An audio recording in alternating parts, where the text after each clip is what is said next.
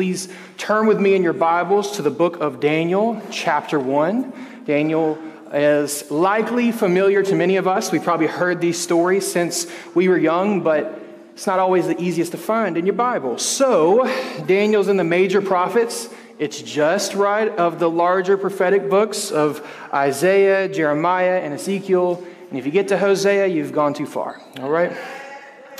So, this morning, I am very thankful and grateful to preach the first sermon in our new series titled Daniel God's Faithfulness in a Strange Land. God's Faithfulness in a Strange Land. So, over the next seven weeks, we'll be studying what I personally consider to be one of the most relevant books in the entire Old Testament, likely in the Bible.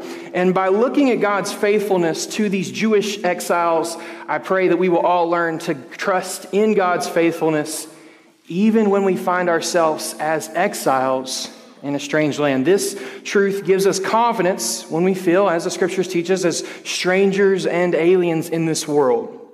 So, as we uh, study this first chapter of Daniel this morning, I pray that each of us will see that our God is faithful to his exiled children. Our God is faithful to his exiled children. Stand with me, please, as we read together from God's holy, inspired, and inerrant word. We've got a lot, so just bear with me. Daniel chapter 1. This is the word of the Lord. In the third year of the reign of King Jehoiakim of Judah, King Nebuchadnezzar of Babylon came to, Jerusalem and laid siege to it. The Lord handed King Jehoiakim of Judah over to him along with some of the vessels from the house of God. Nebuchadnezzar carried them to the land of Babylon, to the house of his God, and put the vessels in the treasury of his God. The king ordered Ashpenaz, his chief eunuch, to bring some of the Israelites from the royal family and from the nobility. Young men without any physical defect, good looking, suitable for instruction in all wisdom, knowledgeable, perceptive, and capable of serving in the king's palace. He was to teach them in the Chaldean language and literature. The king assigned them daily provisions from the royal food and from the wine that he drank. They were to be trained for three years, and at the end of that time, they were to attend the king. Among them, the Judahites were Daniel, Hananiah, Mishael, and Azariah. The chief eunuch gave them names. He gave them the name Belteshazzar to Daniel, Shadrach to Hananiah, Meshach to Mishael, and Abednego to Azariah. Daniel determined that he would not defile himself with the king's food or with the wine he drank. So he asked permission from the chief eunuch not to defile himself. God had granted Daniel kindness and compassion from the chief eunuch. Yet he said to Daniel, I fear my lord the king, who assigns your food and drink. What if he sees your face is looking thinner than the other young men your age? You would endanger my life with the king. So Daniel said to the guard, whom the chief eunuch had assigned to Daniel, Hananiah, Mishael, and Azariah, Please test your servants for 10 days. Let us be given vegetables to eat and water to drink. Then examine our appearance and the appearance of the young men who are eating the king's food, and deal with your servants based on what you see. He agreed with them about this and tested them for 10 days. At the end of 10 days, they looked better and healthier than all the young men who were eating the king's food. So the guard continued to remove their food and the wine which they were to drink and gave them vegetables. God gave these four young men knowledge and understanding in every kind of literature and wisdom. Daniel also understood visions and dreams of every kind. At the end of that time, the king had said to present them. The chief eunuch presented them to Nebuchadnezzar. The king interviewed them, and among all of them, no one was found equal to Daniel, Hananiah, Mishael, and Azariah. So they began to attend to the king. And every matter of wisdom and understanding that the king counseled them about, he found them ten times better than all the magicians and mediums in his entire kingdom. And Daniel remained there until the first year of King Cyrus. May God bless the reading of his word. You may be seated.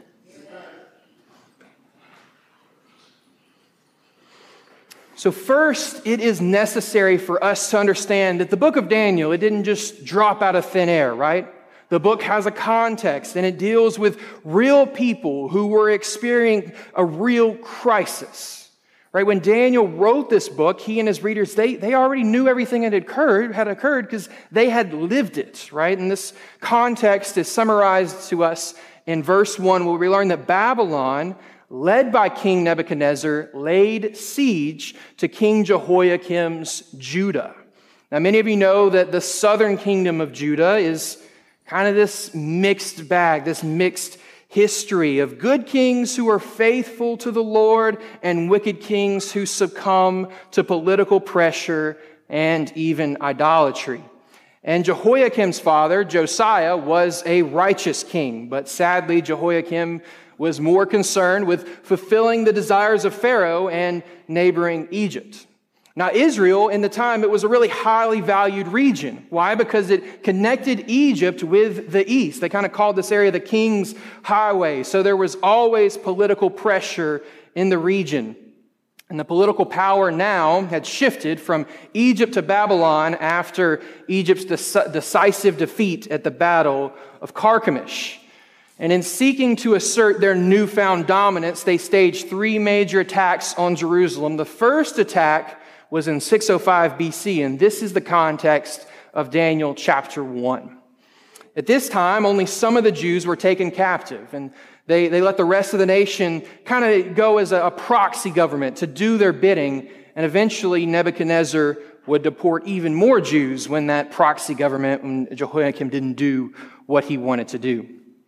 Well, we learned that after his first victory, King Nebuchadnezzar took vessels, is what the text says, from the temple and placed them in the temple of his gods. Why would he do this?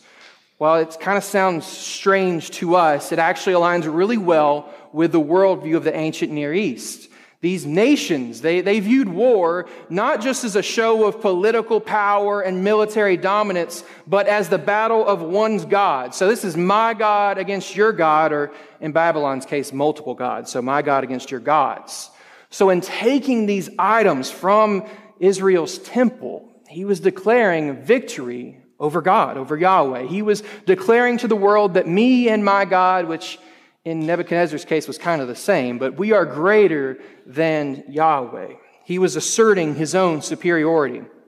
Now, this attitude, as we'll see in the coming weeks, eventually ended in Nebuchadnezzar's humiliation and his downfall, but for this brief time, all seems lost.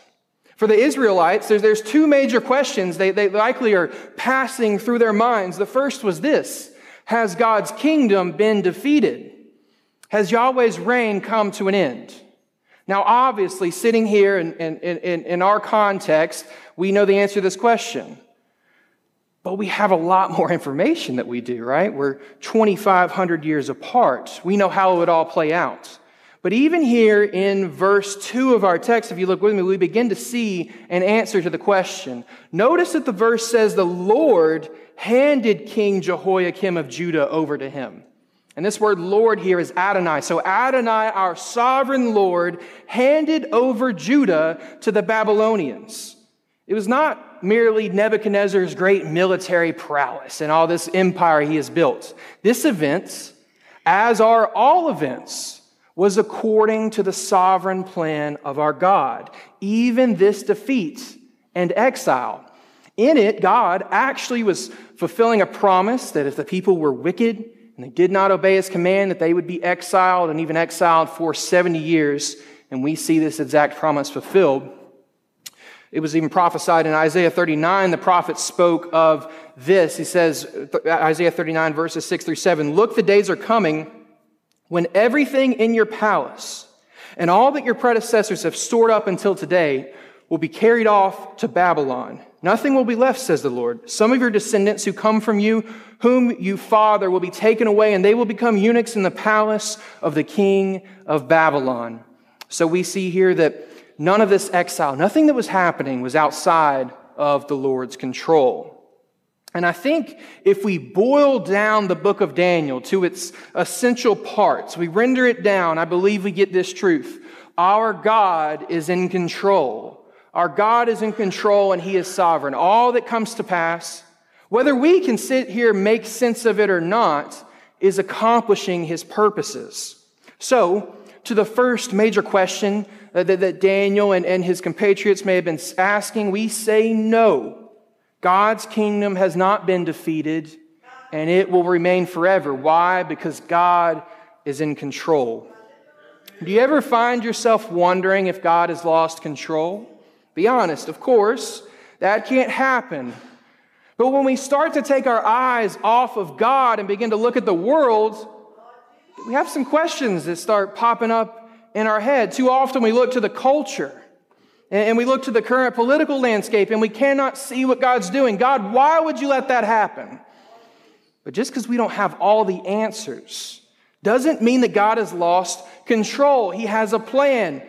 And we have far, far too narrow of a perspective to see all that God is doing and will do in the world. He is working all things together for His glory and for our good. We only need to be faithful where He has planted with us. When we take our eyes off of that and put it on this one thing, God, why would you let this happen? why would you let that happen? And look at the way this is going, we seem to lose perspective of God's control over all things.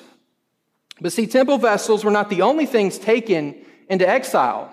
Verse 4 informs us that the Lord also allowed the Babylonians to take captive young men from the royal family and nobility. Now, these young men were taken to Nebuchadnezzar's palace, where they were instructed in the Chaldean language, which implies it was having to do with some of the, uh, the, the, the, magicians and wisdom of their day that they thought, which was very pagan.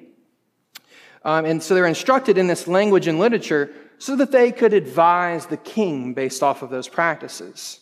Verse 4 speaks about the nature of these individuals. It says they were young men without any physical defect, good looking, suitable for instruction and all wisdom, knowledgeable, perceptive, and capable of serving in the king's palace. So they chose the, the best and the brightest young men to serve the king. That's who they wanted to take with them. And I think the king's intentions are pretty clear. This was an attempted assimilation and indoctrination of the young men into the Babylonian way, into the Babylonian worldview and life. And as the Babylonian Empire increased, Nebuchadnezzar, he would need advisors and diplomats who knew the culture he was attempting to conquer. Who knows Israel better than Israel? So we're going to take these Israelites, make them Babylonians, and then they can do our bidding. They would be puppets of the king. And in verse 6, we're introduced to these four men, uh, likely aged 14 to 16, possibly 20, but probably 14 to 16. Their names are Daniel, Hananiah, Mishael, and Azariah. And one of the first ways that the Babylonians attempted to indoctrinate the young men was by stripping them of their Hebrew names. Now, while in English this isn't immediately apparent, um, each of these young men's names communicates something about God. Roughly, Daniel means, My judge is God, or God is my judge. Hananiah means Yahweh is gracious. Mishael means who is what God is. And Azariah is Yahweh has helped me. Anytime you see El or Yah in a proper name, it's, it's referring usually to God.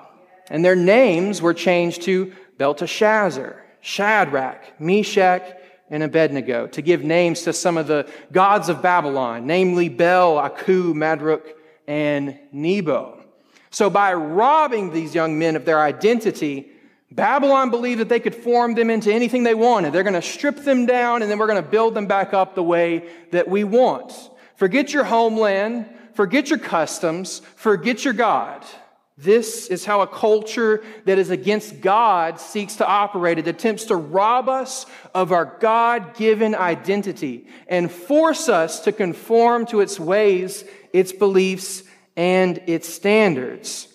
It's interesting how even today, some 2,500 years later, we still rob some of these young men of their identity. What do, we, what do you know them as? Daniel and who? Shadrach, Meshach, and Abednego. But that's not their names. Anyway, throughout the Bible, we see Babylon used as a symbol for God's enemies. It's a reoccurring theme. Even today, we would call the enemies of God, the world, the, the, the city of man, whatever you want to call it, a type of Babylon. And while we often find ourselves living in Babylon, right, with its pressures, we are citizens of the heavenly city. We are citizens of the, of the kingdom of God. So we know that this world is not our home, but one day we will be in this new Jerusalem. So it's not that different our situations at times. Philippians 3:20 says our citizenship is in heaven. and we eagerly await for a Savior from there, the Lord Jesus Christ. So, regardless of how comfortable you feel as this earth being your home or whatever nation in your home, it is ultimately not our home. Our home is uh, in the New Jerusalem. So, we live as strangers. We live as exiles looking to live faithful lives in Babylon, in a culture opposed to God. And I don't know if you're like me, but this seems to be more and more the case. Now, it's easy to imagine that with all that pressure, that Daniel would have caved to the culture. I mean, why not? In some ways, he was really set up to have a good opportunity to serve the house of the king, to enjoy all that Babylon had to offer, offer. A comfortable life in the king's court was just waiting for him. But Daniel and his friends, they were purposed to serve God. And they would not fall to any vain promises from the king. While there were aspects of the culture that Daniel was willing to accept, he was firm in his convictions, and he would not let those lines be crossed. We read about his stand. It's, it's very, very popular, very famous to us, familiar in verse 8 through 16. But Daniel resolved that he would not defile himself with the king's food or with the wine that he drank. Therefore, he asked the chief of eunuchs to allow him not to defile himself. And God gave Daniel favor and compassion in the sight of the chief of the eunuchs. And the chief of the eunuchs said to Daniel, I fear my lord the king, who assigned your food and your drink. For why should he see that you are in a worse condition than the youths who are of your own age? So you would endanger my head with the king. Then Daniel said to the steward, whom the chief of the eunuchs had assigned over Daniel, Hananiah, Mishael, and Azariah, Test your servants for 10 days. Let us be given vegetables to eat and water to drink. Then let our appearance and the appearance of the youths who eat the king's food be observed by you. And deal with your servants according to what you see. So he listened to them in this matter, and he tested them for 10 days. At the end of 10 days, it was seen that they were better in appearance and fatter in flesh than all the youths who ate the king's food. So the steward took away their food and the wine they were to drink and gave them vegetables. Now, Daniel learned their language. He even learned their literature and their culture. He even responded to his pagan name. But he would not eat the king's food. He would not cross that line. He would not let himself be defiled. The, the, the chief eunuch was, was gracious to Daniel, but see, this, this guy, he was directly to the king, so he feared that my head is going to be, you know, cut off uh, if you're, you're looking malnourished. So he didn't like the repercussions. So we're not going to do this. But Daniel then went to the guard over him, and he actually received a little more favor. They've even said, hey, you can take the food for yourself, you know. But after a test of 10 days of only eating vegetables, the young men were not starving and skinny, but were supernaturally healthier than all the others. So the guard obliged, and they continued to eat this way for all three years of their training in the University of Babylon. So scholars actually are quite divided as to why these young Hebrew men rejected the king's food, um, specifically the meat and the wine. Okay, so compared to the other things they accepted, I guess when you first read it, it seems a little insignificant, but see, it mattered to Daniel. If you're like me at first, you would think, well, he's trying to keep kosher. It's the unclean nature. But wine is technically kosher, so that doesn't seem to be the case. And, I believe it may have been because the food was devoted to idols, as it, as it certainly was, and he refused to be defiled. However, it's not certain that the vegetables didn't come from the king's table or that he even continued to eat this way his whole life. So we can't be absolutely sure. But it does seem to me that the real issue is Daniel's devotion and reliance on God. Learning, training, eating the king's rich food would allow Babylon to take credit for the wisdom and the understanding of Daniel and his friends. But by only eating vegetables, the king, and probably unknowingly to him, could actually take very little credit. Now, let me just clarify this text isn't promoting a vegan diet, okay? If that's your thing, that's fine. That's not what it's saying. What it's communicating is that even though Daniel and his friends were, by their standards, malnourished, they continued to be physically and mentally fit, which are very closely related because the Lord was the source of their strength. It was not the superiority of the king's food. God sustained these young men. Verse 17 further communicates this truth by declaring that God gave them knowledge and understanding. It was not the great teachers, like I said, at University of Babylon, or the great food from the king's table. God sustained these young men. He is in control. He is king. And hopefully you can see that it's not about the food. I mean, any attempt to, to dwindle this text down to we call like a Daniel diet or a Daniel fast is really missing the point. Far from a weight loss plan. Now remember, they got fatter, but anyway. Daniel is teaching us to rely on God and to stay true to our biblical convictions.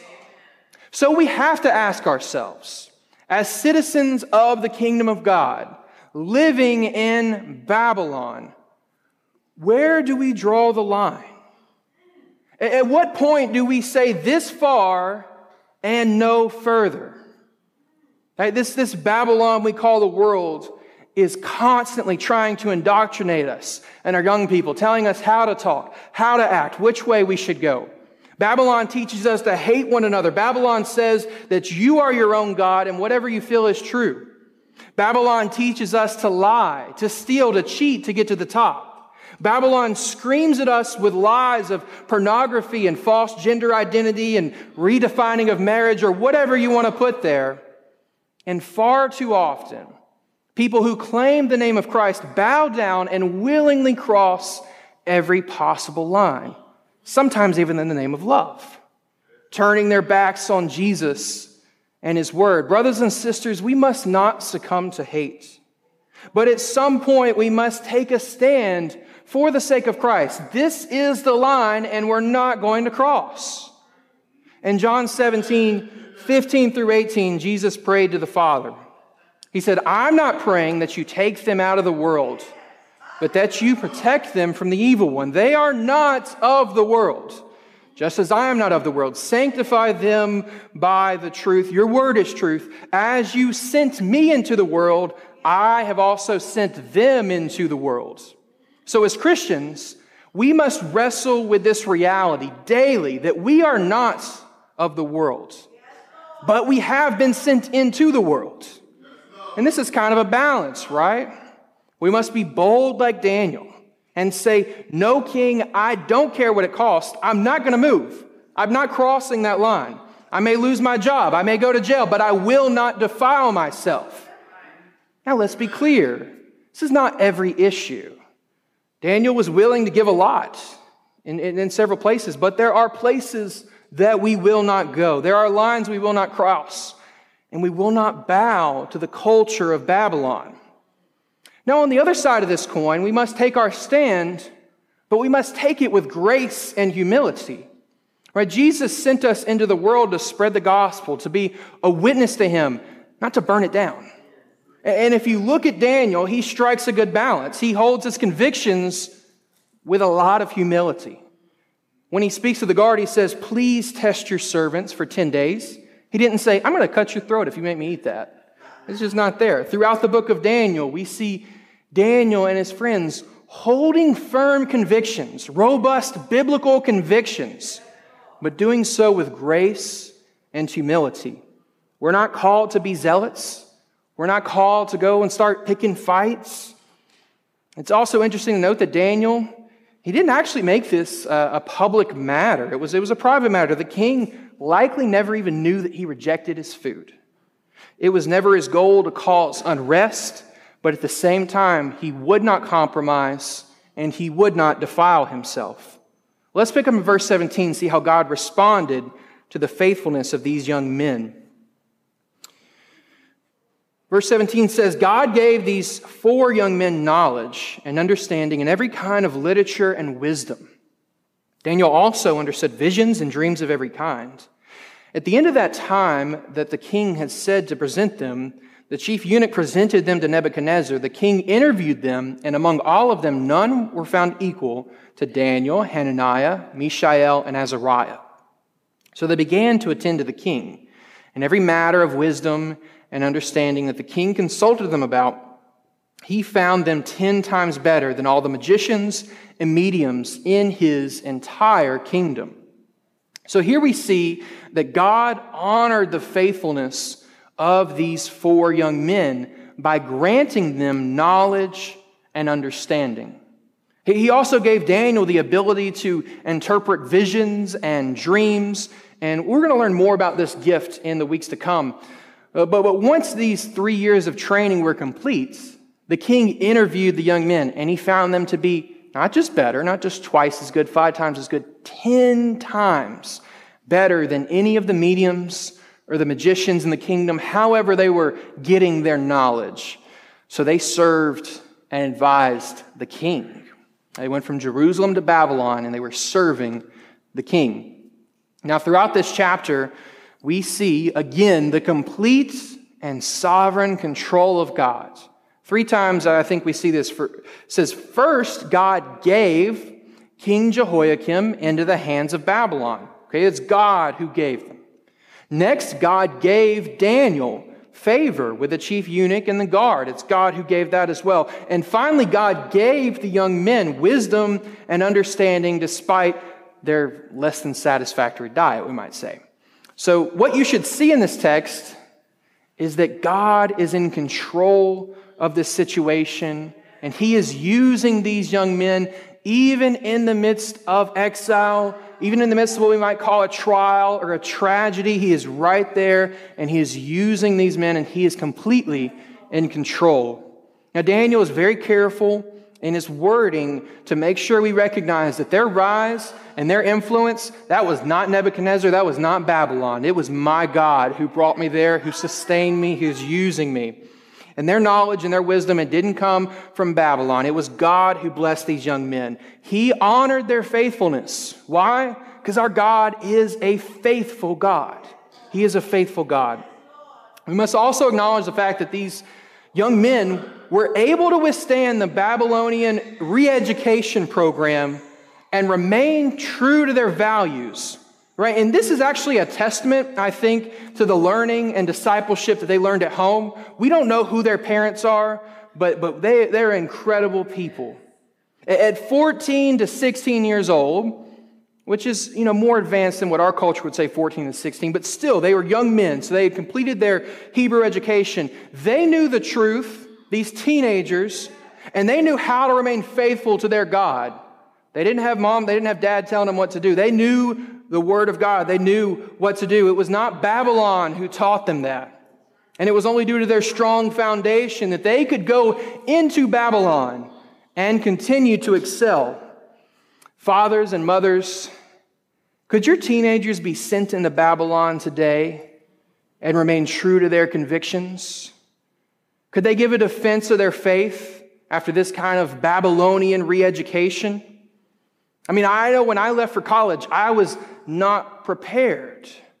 I, I was deep into the clutches of an unbiblical worldview before I ever sought Christ and devoted myself to his word. Students, are you prepared to live for Christ in the midst of a culture that wants nothing to do with him? Because you must decide if you don't draw that line in the sand, you will go right along with anything that the culture asks of you. And this is often far much harder than it seems.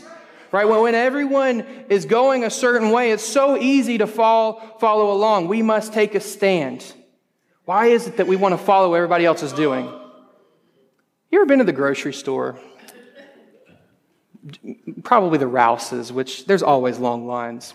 But why is it that everybody, if there's one line, everybody wants to get behind the long line, even if there's one on the other side open? There's just something we just inherently we see, oh, well, this must be the only one to go to.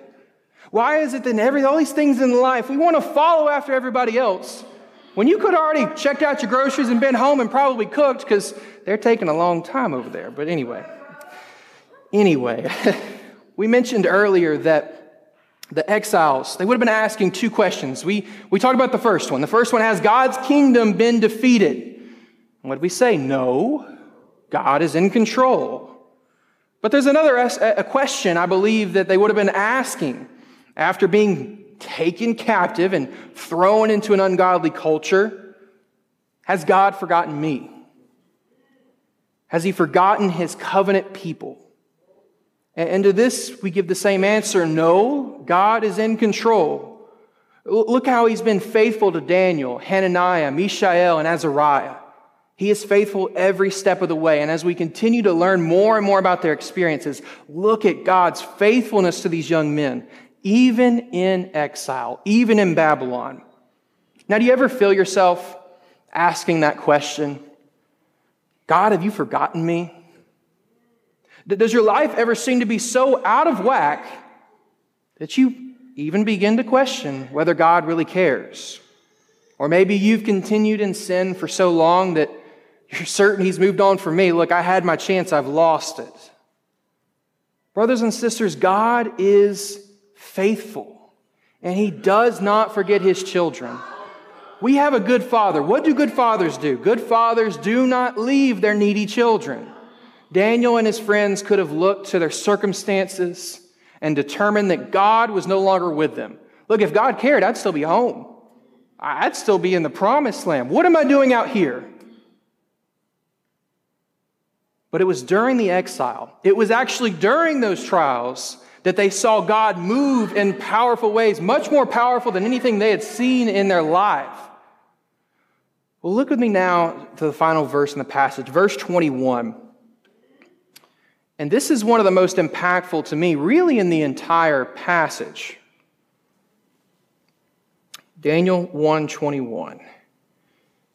It's not very long. It says Daniel remained there until the first year of King Cyrus. And that's it. Why is that impactful? Well, church, this is 70 years. 70 years. 70 years in Babylon. And, and that's just when the edict is given that they could return. For Daniel, this means that from around age 15, 15, into his late 80s, likely his 90s, he served in Babylon and he never returned home. He never returned to Jerusalem. We, we don't find his name among those returning in the book of Ezra. He didn't go back. You know, there's a danger in studying Daniel. To, you kind of start to glorify the exile. It, specifically the life of Daniel, right? The dare to be Daniel, which is, which is right and it's true, but it's not everything. And we certainly see in Daniel a man who did great things in the name of the Lord, even from a very young age. And that is very encouraging. However, these are only snapshots, just little glimpses of a life of service. Most of his 70 or so years were not glamorous. He was exiled for Jerusalem. He was thrown into a pagan culture as an outcast, and he never returned home. There's nothing glamorous about life in Babylon. And I think that's true for us, but this is what we were called to faithfully to serve our faithful God. Not just these mountaintop experiences, right? That's incredible. They were thrown in, in, into the fiery furnace. That is incredible. What happened after? He escaped the lion's den. That is incredible. But he served God his entire life. And we also must wrestle with this reality. What if there's something that we want and we pray for? We just want to go home. And we know, God, if I just serve you, I'm going to get to go home and I'm be faithful, but you never go home. You never get that thing that you want. And now for Daniel, this is what he was called to, and he served faithfully where he was planted, and God blessed him and used him. But just because we want something, and even just because we're doing the right things, does not mean that it's in the will of God. And that's okay. If we don't get the thing that we want, it doesn't mean that God's not in control. It's okay. God is still building his kingdom, God is still for us. It just doesn't, may not look exactly what we want it to look like. So, how do we apply this? How do we continue and not grow weary of doing good? Well, first, remember God's faithfulness. Remember God's faithfulness. You know, if we look to our circumstances or to the world and we start to look there more than to our faithful God, our faithfulness, it can begin to wander. Our, our, our, our ability to continue But no, we remember that we serve a faithful God, and wherever He's brought us, He is going to take us home. He sent His Son to die for you. This very same God, uh, the, the very same God who, who I, Jesus, who I believe was there in the fiery furnace, He came and He lived the perfect life for us. Right? God sent that God to die for us, for our sins. You think He's going to leave you? If He gave us His Son, what good thing is he not going to, or what good thing is he going to hold away from us? Like a carrot in front, there's nothing. He will not leave us. So remember the faithfulness of your God, specifically in the person and work of Christ. Remember that whatever we're going through, our God remains to be faithful. Jesus, He is the same yesterday, today, and tomorrow. We serve a faithful God. Next, have you drawn a line? Have you drawn a line? Not talking about coloring. Are you conforming to culture? Or are you living as a witness for Christ sent into culture? Right? That, that's a hard line to draw. Have you decided which places in your life that I will go this far and no further? Now, whatever stage of life you're in, that's important, but especially to our young people, what, where are the places I'm not crossing that line? I'm going to serve the Lord. Even when people think I'm stupid, even when people think they've got it all figured out. Yeah, most of your friends, they don't know anything anyway. Well, we don't, we don't know. Most of us, we don't really know.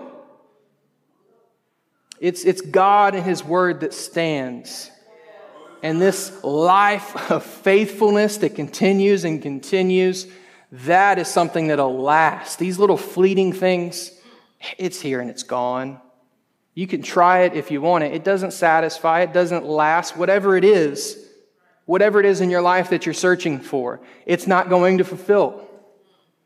Have you drawn that line in a sand?